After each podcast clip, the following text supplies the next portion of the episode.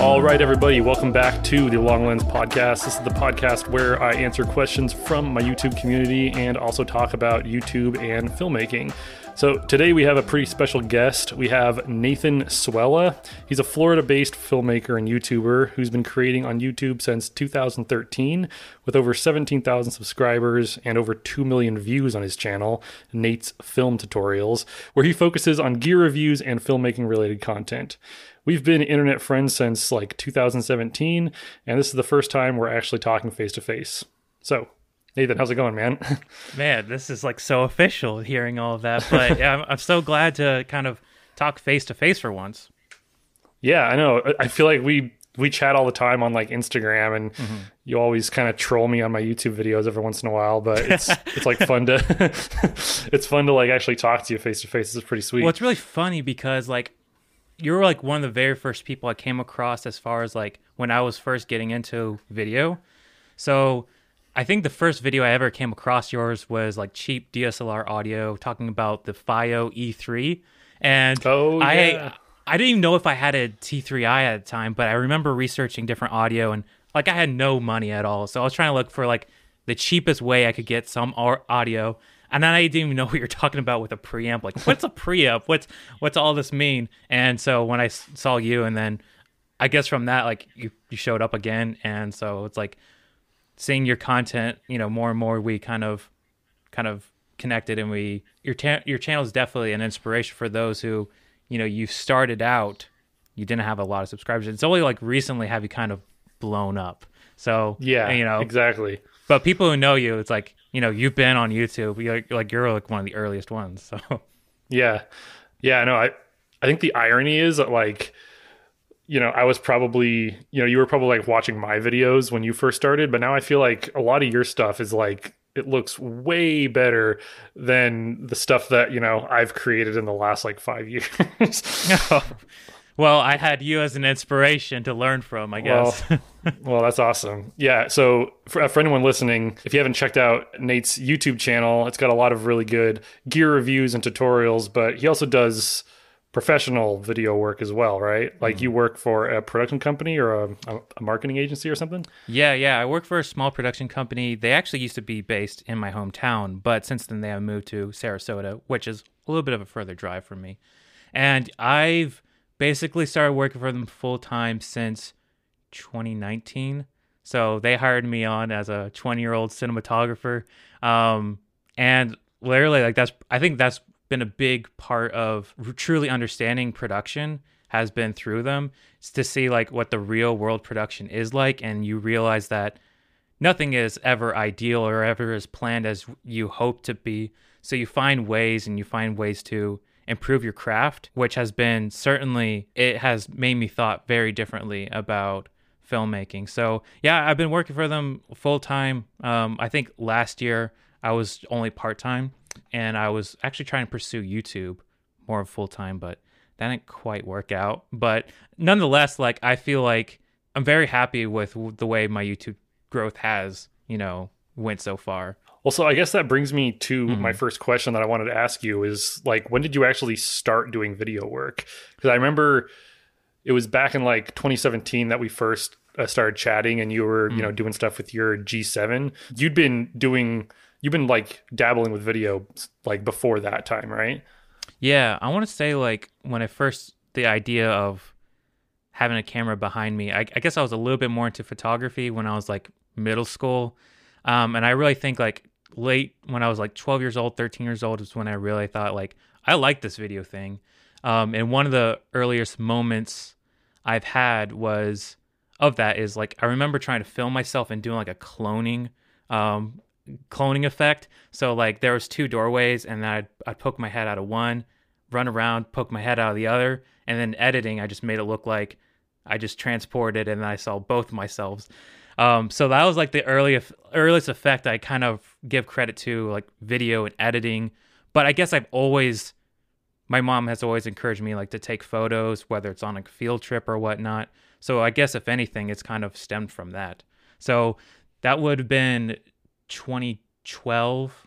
I was 13 years old. So that was that was about the time, the very early moments, and then um, I want to say when I was like 15 is when I started getting a little bit more researching about it more because I started my YouTube channel. That's actually I wanted to start my YouTube channel for a, quite a long time, and um, I just posted like random videos in 2013. But the filmmaking tutorials, I don't think happened till like 2015. But it's been slow progression. But I feel like 2018 is when I kind of then took YouTube more of a hey, like I can I can make money from this thing. yeah, totally. Well, that's awesome. So that's like a good like 10 years that you've been doing this then. That's awesome. That is very crazy to think because I mean, I'm not that old. I'm only 23 and just think I got a decade of experiences. Um, certainly, that's that's a very unique position I'm in, and it can be challenging, I think, at some points because you know you have so much experience, but being so young, it's like you can kind of look down upon. But maybe that gives me a secret advantage like, oh, you're young, you don't have to, you know, worry. so I don't know. It, it's it's an interesting quirk to have. Yeah, no, I still feel like I mean, I don't know, like I still deal with like a lot of imposter syndrome even though, you know, I've I've had a camera in my hand since I was like at least 13 years old and I'm mm-hmm. 31 now, but it's like you know, sometimes I just feel like I should be further in my career than I am, mm-hmm. but at the end of the day, I'm I'm pretty stoked on like where I've landed so far in my life. well, what's your what's your like ultimate dream? Like where as far as video is going to take you? What what's that? What you want to do? Dude, I mean, honestly, like now this might sound lame, but like I kind of want my YouTube channel to turn into something that I can leverage into doing, you know, commercial work or, okay. you know, professional work. So I, mm-hmm. like I can like be picky and choosy about the clients that I get because yeah. I have a YouTube channel that I don't need to like, you know, I don't know, like, you know, pitch to a client with a hundred other people pitching to them, where it's more like I can have hopefully have people come to me because they like the way that I make my videos. So ultimately, I know that like I don't think YouTube's gonna be like my full. I mean, if it was my full time gig for mm. the rest of my life, I'd be stoked. But if it's not, then I'd like to actually start working on, you know, commercial work or, you know, short documentaries or something like that. Mm-hmm. I don't think I could ever do like super long documentaries because I'm just not that patient, but like short docs and, you know, commercials is what I would like mm-hmm. to do. Well, I think you're on the right road because like a lot of people try to balance YouTube or filmmaking and you have to kind of choose one way or the other. But it's like YouTube it's like an open sandbox. You can basically create what you want to create, and that's very exciting. And I know for personally balancing that with client work, it's like it's their client videos at the end of the day. So you maybe it's not what you envisioned. Sorry, hit the mic. Um, it may be not what you quite picture or like your taste, but you kind of just have to deliver what they want. Um, and I think you like there's tremendous power in having your own base of people who will, will listen to you, you building up an authority. So for you to leverage, you for you to leverage that and make the actual content you want to make, I think I think that's probably the correct path and it's a little bit of what I kind of want to do. Not so much get into commercial, but I think ultimately what I want to do is actually movies. And at the end of the day, I think I need to build to a point where I can just make the movies I want to make. Don't have to worry about getting funding behind it. So independently fund it. So YouTube, in a way, well, it never started out this way. It never started out as a like a journal or a BTS or teaching tutorials. It started out just by me wanting to practice my craft every week. I was super inspired by um, DSLR Guide, Simon Cade Oh yeah, he remembered he yeah, he posted something about like, you know, he gave himself the challenge of uploading once a week. And I kind of took that to heart and I'm like, I'm going to try that, you know, um, because it, it was weird because I definitely felt like alone within the filmmaking sphere. Um, I didn't know anyone who was interested in video. It was just like me and a couple of like my middle school, high school buddies who were kind of interested in it as well. But for me, my filmmaking journey has really been like a lonely road. And until like recently, till I started to engage with like the local film school, or if it's with um, my work, like getting to know other people who are excited about you know narrative film or just video in general has only been like somewhat recent like the past maybe three or four years So I lost my train of thought. But to your point, I think you're probably on the right road by your first establishing your audience and using that to make the things you actually want to make. And I feel like two people can either choose the commercial route and try to work their way up, or the YouTube route, which I think is kind of the the new wave um, route, which is more appealing to me because you can just make what the content you want to make. You can try something new.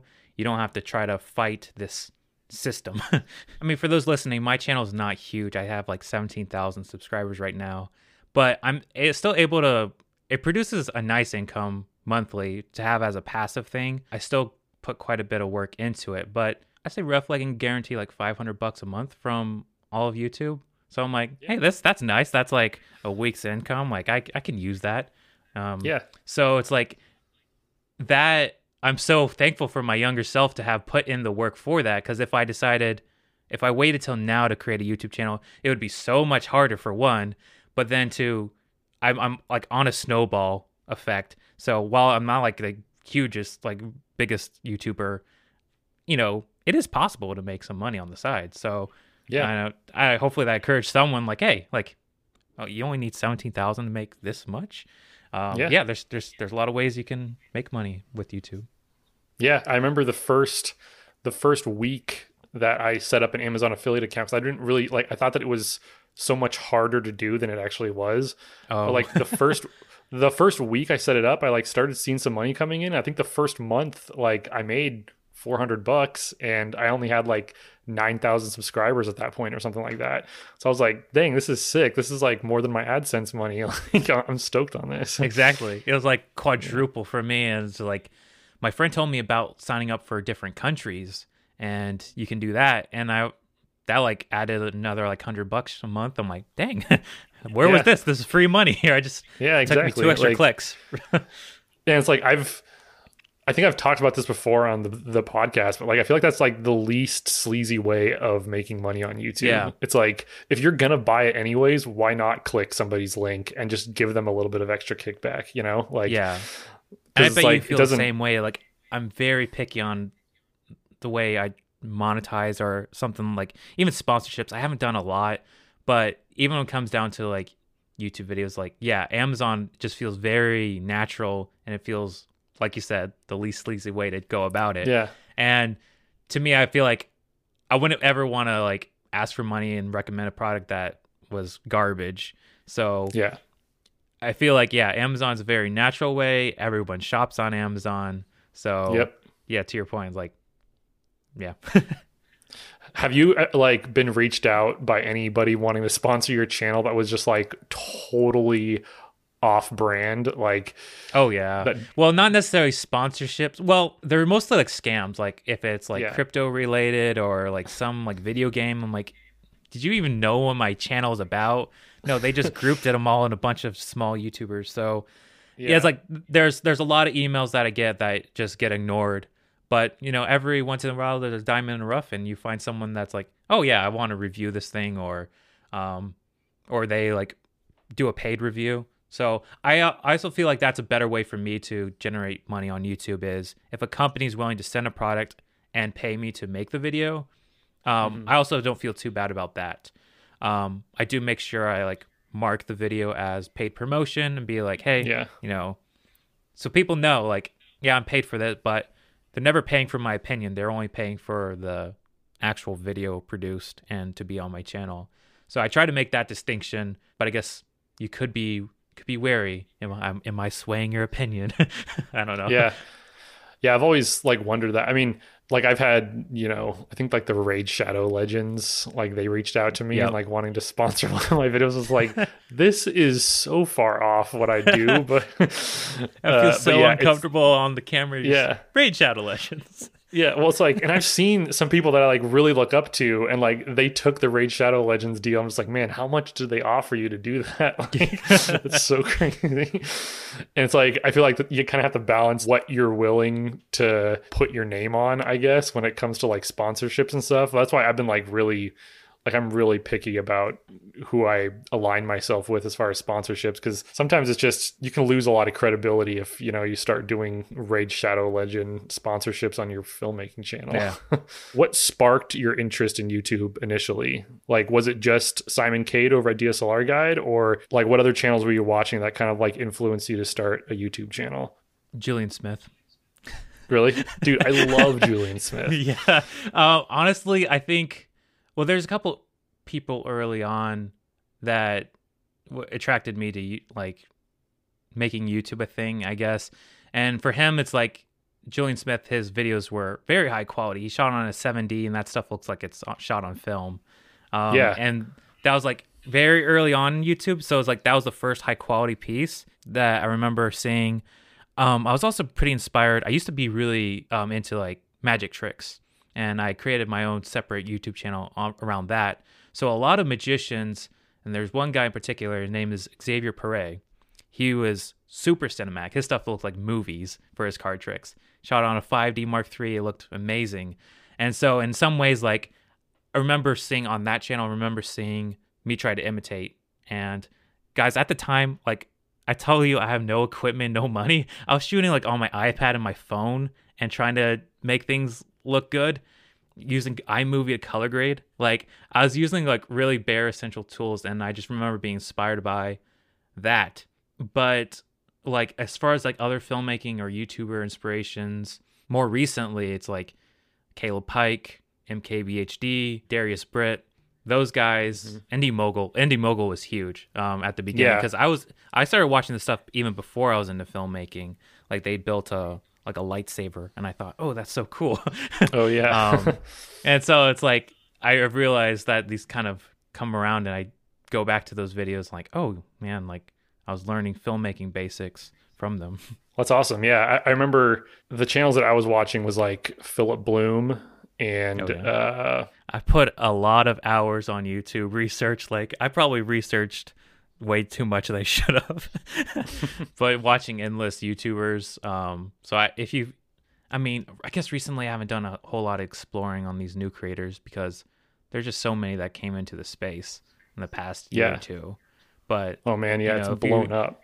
yeah, if you talk about like a few creators, like I probably know their name. Uh, but yeah, Before I ever started my YouTube channel, I would just watch the YouTubers that I really liked, and then as Hmm. soon as I started my YouTube channel, I would just make slightly different versions of the videos that they've already made because that's just like I feel like everyone starts out almost copying like the people that they like the most. I feel like that's I mean everybody does that, right? Like yeah like there's not there's nothing shameful in that i think you have to kind of get through that but the end goal is like honestly it was like it, boils down to that question like what is originality? Like i think it's just a mixture of all your inspirations and then you find certain things you like and you stick to them so like i feel like if you took a good look at my channel you could find the, the like top three inspirations and you could see how much i pull from them.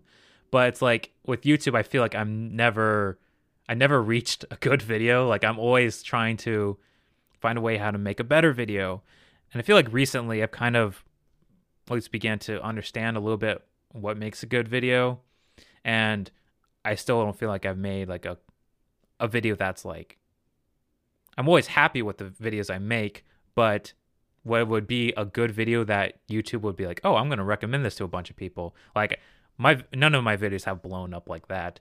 Um but one day like you like you, you were on creator on the rise and, and that really that Yeah. elevated your channel. Well, But dude, and that's the just same like same stuff over and over Yeah. and then one one video Yeah, no, that's like that stupid. I mean, it's not stupid. Like I'm still like I, you know, like I look back at that video and I'm just like, okay, like I still think it's good, but like I was almost just not gonna post that because I was just like, eh, like and those are the videos like- that do blow up yeah, and it's like I feel like when you do something that like you don't think is gonna work because it's not like somebody else's video, you almost think that like your videos have to be like the popular people's videos in order for them to work. But if you make something that's like a little bit off and a little bit just like your own, those are usually the videos that seem to blow up. But I definitely get that that like sense of like, man, I don't think I've made a video that like, you know, like all my videos I like to a certain extent, but like I want to get to a point where it's just like every video I'm like stoked on and they at hmm. least do semi well. You know what I mean? Like, Yeah.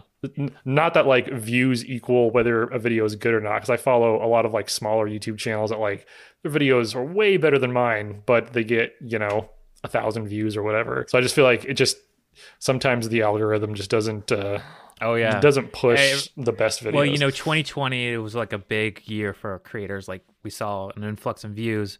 2021, it's like it just oh yeah shot straight down, and Yeah. that was really frustrating because I I was trying to make YouTube a thing, and I remember just not getting any views. So Yeah. like that is definitely can be demoralizing, and especially creators today. It's like you got to work extra hard just to get you know get some people to actually watch your videos but i guess what's interesting is like the, an idea that's hit me is you know instead of putting one video out a week what if you did one video a month and you put the same time and energy into the video so I, instead of putting out like four five minute videos i would do one 20 minute video. Like Yeah. would that give me more views? Uh, it's like it's hard to say. I, I do wonder it's like should should we be more sparing on the content we are putting out? Because like there's so much already. Why would I, I i'm getting very picky on the actual reviews on, on the products i'm getting now. It's just because like is this interesting in the market? No I, i'm not going to review this. And i think Yeah. I've already told myself i was going to be picky and then i just like leaned into it like i can't review this thing just because yeah it's just another one of these things in the market. And unless I can come up with an idea that would be interesting, it really makes my job as a content creator more difficult if I can't see the interesting idea behind it. Yeah, and that's one of the things that I feel like, especially with gear reviews, like sometimes you just have to put like some kind of a new spin on it in order for, even if it doesn't like do well as far as like views go, like in order for just to, to like to to keep your own interest as the creator who's supposed to be reviewing it. Because like I don't know if you've ever felt this, but like I don't know, sometimes gear reviews just kind of get monotonous after a while, and you just kind of get over them. You're just like, eh, I don't really want to review another light but you have to like figure out a way to make the review that you're doing interesting to yourself so that you'll actually get it done. I don't know. I'm not sure if you already said this or someone on your podcast, but like the gear reviews are kind of like your bread and butter. Like they're they're simple and easy to do, and people can watch like will find them and watch them. Um, it's it's also like it's cred- an incredible feeling to get a product for free to review. Um, I remember the first time I got a mic from Comica. Um, Oh, yeah, same. V30. Um, Nice. and that was in 2018. That was like my first ever product review. The microphone wasn't great, but I was so excited just to. I got this for free. it Yeah. was a thirty dollar mic, but I had no microphone. No, actually, I had the Rode Video Micro, which was a Christmas gift. but literally, um, from that moment, it's like I didn't even know really that was a thing, and that I only had like a thousand subs at the time, or maybe less. So for them to actually find me and reach out to me, fast forward to now where I'm like, you're getting a video light, you're getting a microphone, or like, oh, you need a new gimbal. Well, you can just leverage your YouTube channel and ask someone for a gimbal.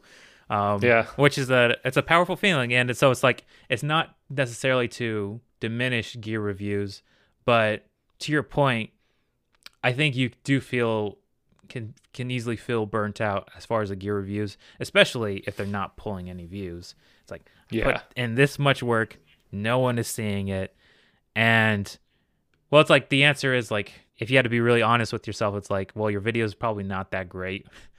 you know, you you are putting a lot of work and it seems great to you, but YouTube is just picky, and you got to keep people engaged. And I think only now and only recently have I really kind of saw that. I guess in the essence of my YouTube channel, I've always tried to be a little bit more concise with my channel.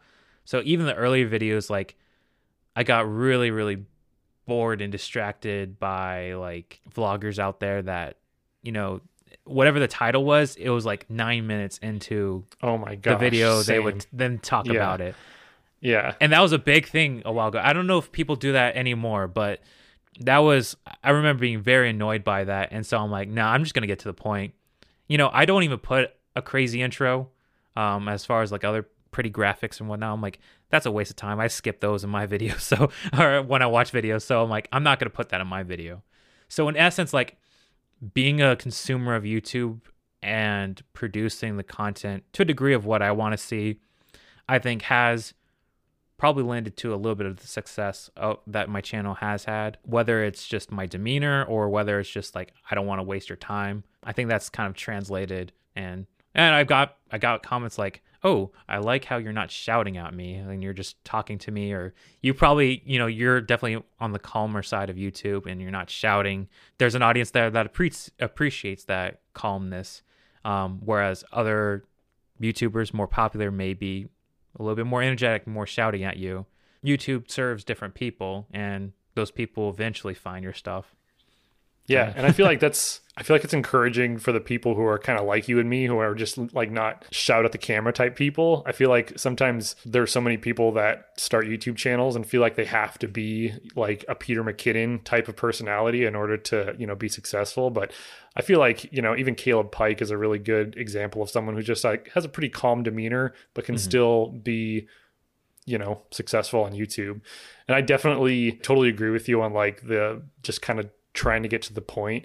There are so many times where it's just like, man, I wish I like I could make this video two minutes longer by just monologuing and putting some B-roll in to make it past the eight minute mark so that mm. I can put the, the mid-roll ads. But it's just like even just myself watching the video, I just like I just don't want to do that. It's just skip that that's gonna yeah, I'm just I'm just gonna make it six minutes instead of eight or whatever. But yeah, I mean the same thing. It's like I don't like I don't do like intro bumpers. I just do them at the end of my videos because like hmm. if people are forgetting who they're watching, then they'll know at the end of my video when they see my initials or whatever, you know? So I totally agree with you on that. If you ever want to feel inspired, just go to your favorite creator and watch their very first videos. You're going to see them be yeah. like, hey guys, welcome back. just that's totally dead, true. just scared, deer in the headlights kind of look. And I, I mean, I was yeah. definitely that way. I'm not gonna say I wasn't. Go back to my earlier videos, like production value, nothing. Just yeah, just nothing. But um, that's that's part of the intrigue in the in the game of YouTube is like it's it's cool to go back and see my 15 year old self make a video. And fast forward like people have later said like wow your quality of videos have jumped crazy. And to me it's like I, I guess I lived through it so I don't feel like it's as quick. But then when I go back and I look dude you're so young. Just like don't worry yeah. about it. You'll get there.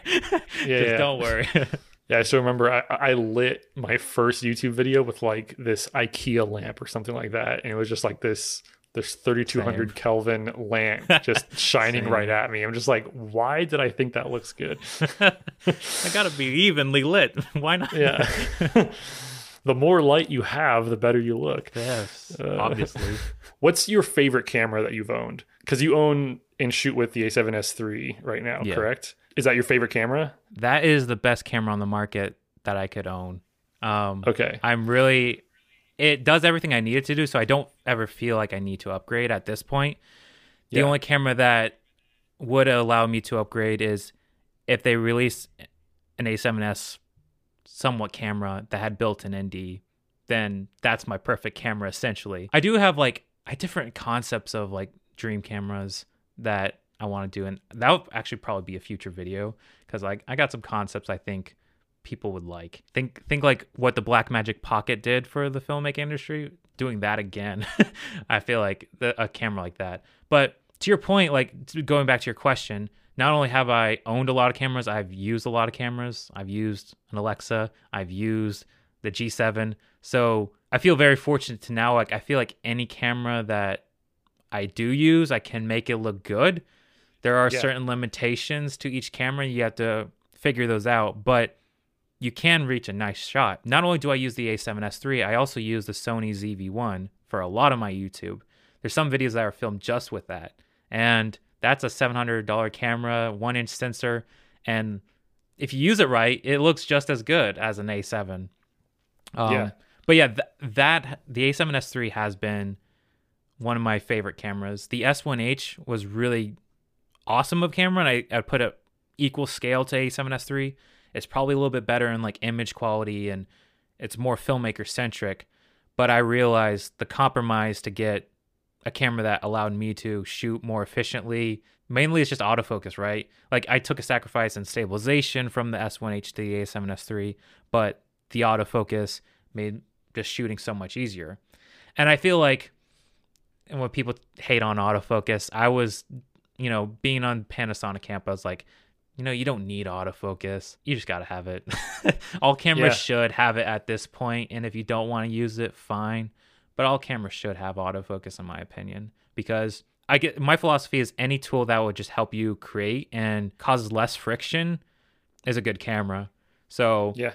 I think the A7S3 or the A7 IV, which would be twenty five hundred dollars, is probably the best camera to get into if you want to shoot anything from YouTube or feature length films. You could probably just do it on the A7 IV at this point. And I would probably recommend that over something like Blackmagic if you are just doing a bunch of different content. Um, Blackmagic, Panasonic, they're great filmmaker focused, and we use Blackmagics at you know I use those every day at work, and they're great. But there are certain things that an A7S is just useful for, and I do bring my camera to set and shoot with that sometimes. So yeah, it's like I guess at the end of the day, it's like finding a camera that works for you and not worry about the little things. Like technically, the S1H probably has a better image, but the A7S III is a little bit more well-rounded. Like like I said, the only camera that would I would want to upgrade at this point is if it had internal variable ND, then I would be set. Yeah. Yeah, like the the, the FX6 doesn't the FX6 have? The FX6 is very close. I just don't like some of its layout because I used the FS7 at work for the longest time, and there's just certain Mhm. menu things that, and just the form factor. Like I can't really put that on gimbal as easily. That's true. Um, and there's also it's six thousand dollars. So, yeah, um, yeah. so if they made an A7S with NDs, chunk up the body a little bit, four grand, forty five hundred, I'd probably buy it. yeah, like I almost feel like the FX3 could be should have. yeah, It could be perfect if it just had even if it was just like I don't know, like the digital variable ND or whatever, like just yeah the, something the fx6 to where i think that is the the best form it's it's electronic so you first put it in you lose like a stop but then you can choose between that and i think seven eight stops i'm not sure but i think that's the best form of nd we could have and i hope sony would put that in you know a, a body a smaller body Yeah. No, I mean I definitely agree with you on like the whole autofocus thing. Like, you know, switching to my Olympus camera now, like it's just so convenient, especially as a content creator to have good autofocus. And that's one that thing that, like conversation just needs to die at this point Yeah. let's move on Yeah, come on exactly. Just everyone give us autofocus you don't have to use it you're happy Yeah. Well, no, I mean like there's so many like FX6, FX9 owners that like Mhm. those those cameras have great autofocus, but they shoot with old Contax Zeiss glass or whatever. Oh, yeah. Like Oh yeah, You know, I'm like- a big fan of old manual lenses. I've reviewed several early on in my YouTube channel just because they were Yeah. so affordable and like I, I bought those for like five bucks at a yard sale and that was my first 50 millimeter lens was a 50 mil 1.7 so i'm a huge fan of that old character on a sharp digital body i think that's like a nice combination you get that sharp look but it's very clear in focus there's detail but it's not sharp if that makes sense Yeah. Yeah, I feel like it's funny how we've gone from like, you know, the t3i sensor trying to get the sharpest lens that we possibly Oh, yeah. can to put on that. And now it's the opposite. Like we have too sharp like our sensors are too sharp, so we want to get like some Yeah. lenses that are less sharp. That's one thing that I like about Sony too, is that like they just seem like they're such creator focused camera hmm. brand. Like they have the a7s 3 and then the the ZV1 if you need like a small little pocket camera. And I wish that like Olympus or Panasonic, like you know, Panasonic has smaller pocketable cameras, but they're not cameras that are video oriented at all. Canon has like the little G7X cameras or whatever that you can throw in a bag or whatever, but sometimes it is just nice to have like a small little camera that's still super capable that you can just, you know, do some pickup shots with if you yeah need to. because you because you really enjoy the smaller form factor that's why you don't necessarily you know have the biggest camera or you're not shooting with the cinema camera but you like to be small and nimble so i mean i, I guess a question for you is like what would be your ideal camera if you know money wasn't an option like what what strange frankenstein of a camera would you build if money was no object and I didn't have a YouTube channel that was like dedicated to like the budget filmmaker, I'd probably Hmm. be shooting on uh Sony A7S III, you know, and just like I'd probably go with like some of those really small Samyang like uh, pancake primes or whatever, just to keep my whole footprint down. Just because like mm. whenever I go out and film stuff in like public, I'm so like it doesn't matter how many times I do it. It just it's so awkward for me. So like oh, if I, I like if I don't look like I'm some big filmmaker, that's like that's way better for me. You know, like I just want to look like I'm some tourist photographer and nobody like, you know, pays attention to me. So my whole thing is like like I'd love to have a camera that shoots like a cinema camera but looks like a, a mirrorless, which is basically the Sony a7S III. I think you'd really like the ZV-1, honestly. I've gotten a lot of use out of that camera. Um and there's rumors of a, a second model coming out and i'm really excited for that but that there's a camera that i would build that would resolve around like the zv1 style but just beefing it up um, because it's so nice to have a built-in lens on a camera like i can literally just take the zv1 don't have to worry about putting on a lens and it's like that little thing of just like choosing oh which lens do i need? Sometimes like that's just enough friction to be like oh i'm just not gonna shoot. Yeah. so like real like literally like having a 24 to 70 equivalent lens on a, a little camera like that there's something about that that makes me just want to pick up and shoot with it. Or it's like you know for youtube I, I don't need the craziest camera rig if i'm just shooting b-roll shots of my a7 i'll just you know put the zv1 there bam. I don't have to invest in a whole new I don't have to buy a second A7S3 if I don't want yeah, to. Yeah, exactly. so that's yeah. why I was like, this little camera is getting a lot of use and I love it. Such a smart move by Sony to just make something that could be a companion to your main camera, especially that's for its content creators. Was that yeah. did they did they ever say that? Like honestly, I don't know, but like that's what like that's that's how I see it. Like I see like the little ZV1 and that's it kind of like, you know, took the place of like the R the RX, RX 100, series. Yeah. yeah. You know, if you were just going to go, you know, snap some photos or whatever, you could just like throw it in your fanny pack and take it with you and you'd still have pretty good image quality. You don't have to throw your entire A7S III with you, which I think is kind of yeah. cool. The next question I have for you is is there any gear right now that's either rumored or has recently come out that like is really got you excited? Well, there's there's uh, rumors of a Blackmagic camera that is coming out, and I think hopefully that would just disrupt the camera market to get people making better cameras. I mean, they're already great cameras, but just like there's nothing that quite hit the marks for me. It's like at this point, it's like I don't really care what camera comes out because like unless it's an A7S III with NDs, I don't want yeah. it. uh, but it's like it's it's important to have like a good eye on something. So like there's a there's a rumor Blackmagic, um, probably like a box camera, 8K, maybe full frame. That would be exciting to look at the other camera that's just rumored is that whatever Sony comes out with the ZV-1 Mark II. Now, this this goes into my my conversation of building this dream camera. It's like what I'm hoping this Mark II is, it's probably not going to be that at all. But if the Mark II at least gave us 10 bit, better battery, and just made the overall build quality a little bit better, I'd probably buy one. But there there's a there's a dream I, I gotta talk about this on my channel because I yeah. want to so bad. But basically, yeah, basically, in essence, it's taking like the ZV1, but just making it more of a studio camera. So if the lens didn't protrude, it was just like fixed.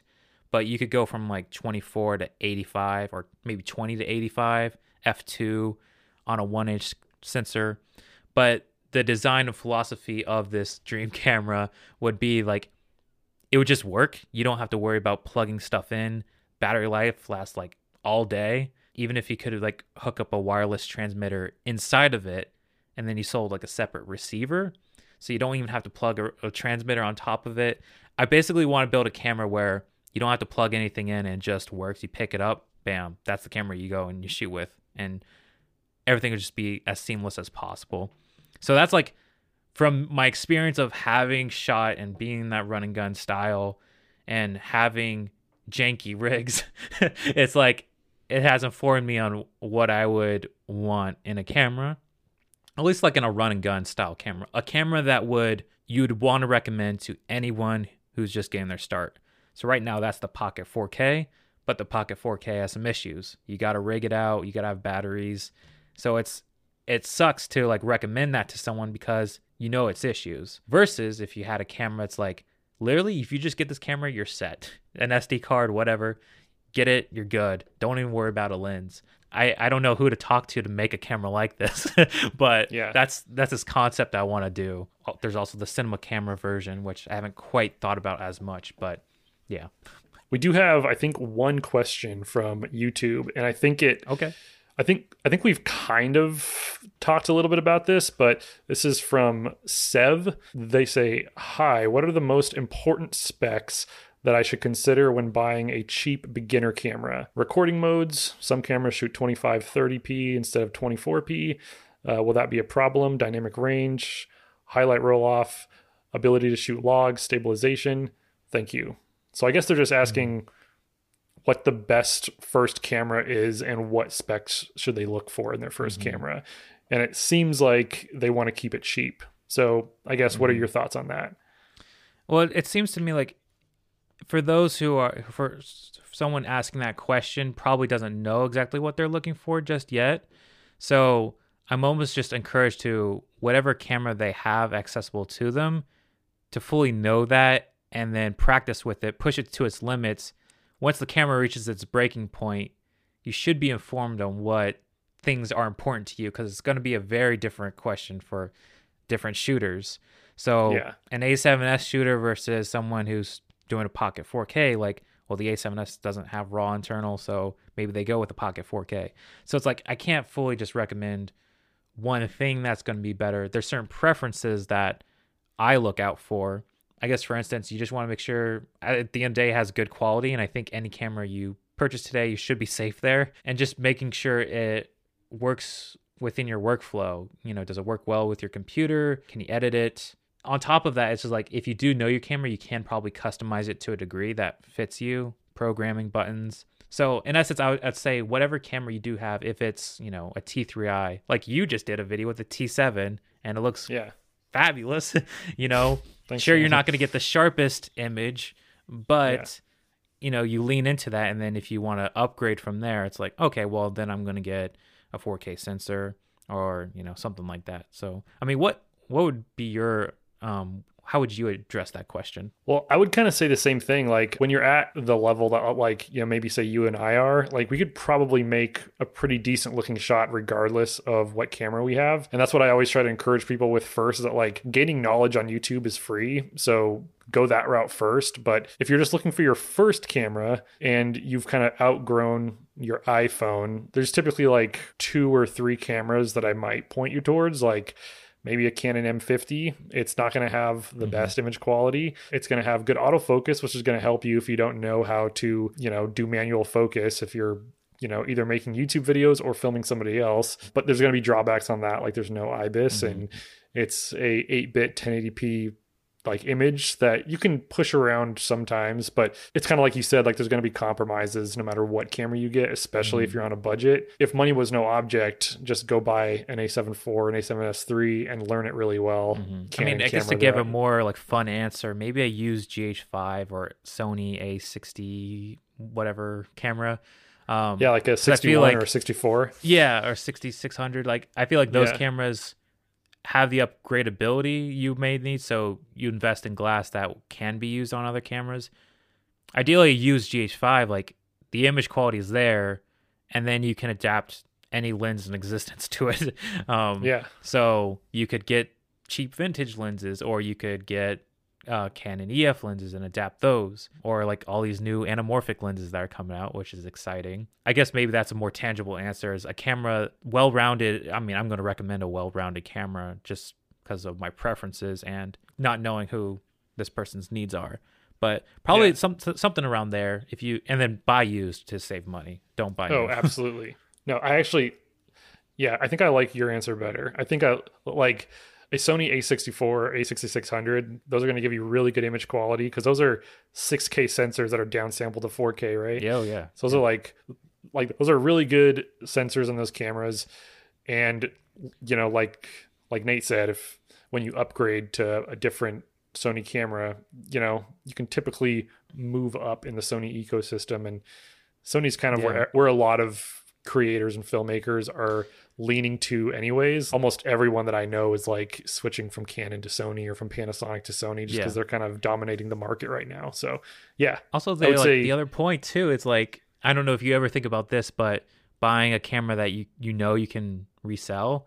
I, there's a lot of times I buy camera gear, buy it cheap, sell it, sometimes make money from it. You just now have leased that camera for free or got paid to use it. So if you if you look at it that way, finding a good deal, waiting for a good deal, and knowing that people this camera's still going to be in demand in a year or two, and maybe I only lose a hundred bucks, but I've used that camera for a year and made money with it. You know, I, I I do think a lot in that way. Is like instead of renting a camera, can I buy it and then sell it later?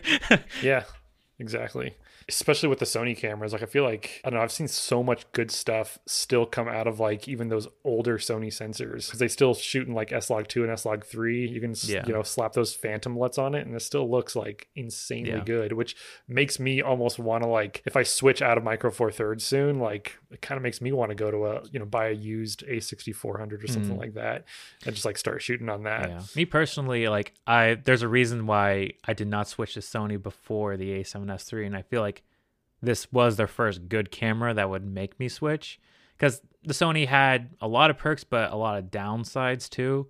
So I know color, I've always had a hard time coloring early Sony footage. So I was always a little bit hesitant to that. But if you're getting your start and maybe you're not even shooting log, you'll then realize what you can do with it and then you'll know, oh, I do want 10 bit. you know, yeah. later on and then you'll see a massive jump of what you can actually push. And sometimes I forget just how much I can utilize with my camera. That going going back to like the G7, I did that like a year or two ago. I whipped out the G7 again. I'm like, I can't mess with this footage at all. but I mean, it still looks great. It's just you you you've grown to realize how more powerful the, these cameras are. Yeah, I tried that Canon T7 video. Like, mm-hmm it really made me realize like how much I enjoy having good autofocus. And that's why I like for the mm-hmm. longest time I was thinking about, oh, I'll just buy a used GH3 again as like my B cam, but it's just like I don't know if I can deal with having to do my my manual focus hacks with that camera again, even if it's just a mm. B camera. but I mean that that lends into being efficient and then you're putting you're not making that decision focusing, so you're thinking about other things that can make your video better. So it's like, you know, why not?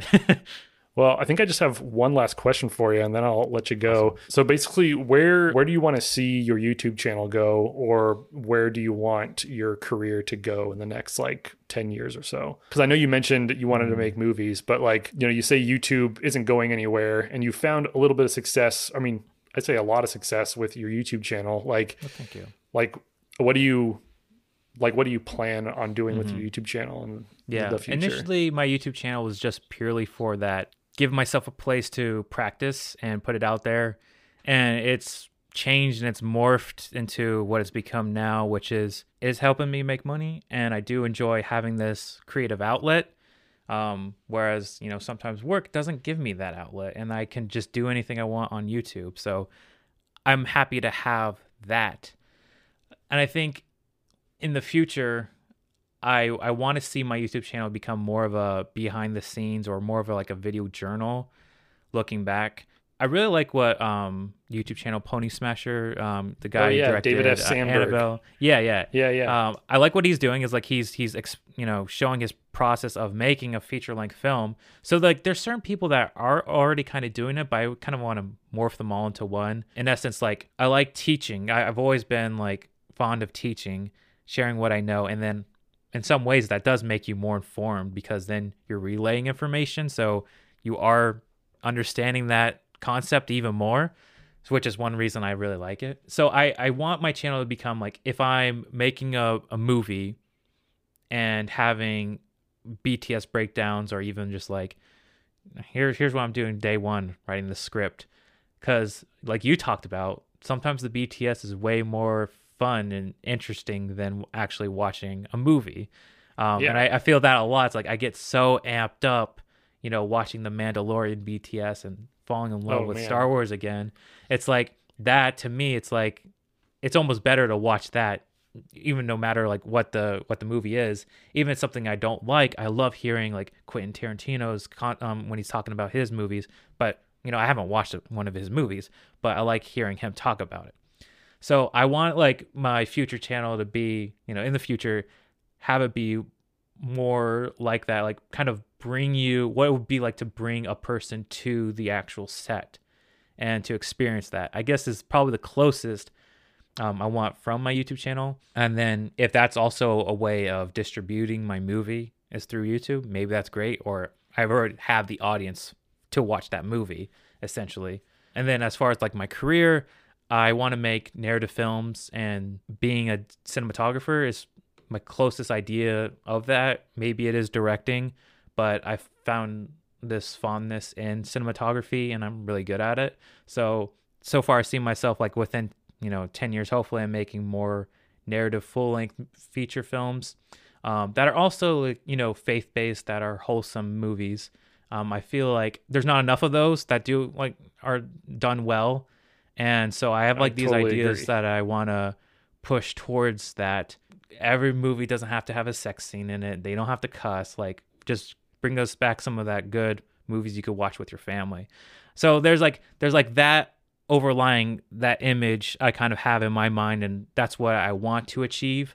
And so even when I'm doing YouTube, even when I'm working, like I'm working on side projects, doing little passion projects or researching, watching movies to understand I feel like in many ways my life is just super super fo- focused on just filmmaking or YouTube, and that that's both good and bad. Like it's awesome to have just this one focus, but it also means like I, I do have to find like some other creative activities because I sometimes I feel like oh I gotta work, but I'm still passionate about this thing, so I do this to relax, but I still feel like I'm working, yeah. which is uh definitely it's um it's a balance too to figure out. Awesome, man. Yeah, I'm really stoked on seeing you grow throughout your career and that's a really awesome aspiration to have. Yeah, man, thank you so much for for joining me on this little podcast that I have. It's been really fun being able to talk to you like face. This is probably going to be your longest podcast, but I enjoyed dude, every minute of it. yeah, same here, dude. This, I know this is definitely. I think. Oh man, yeah, this is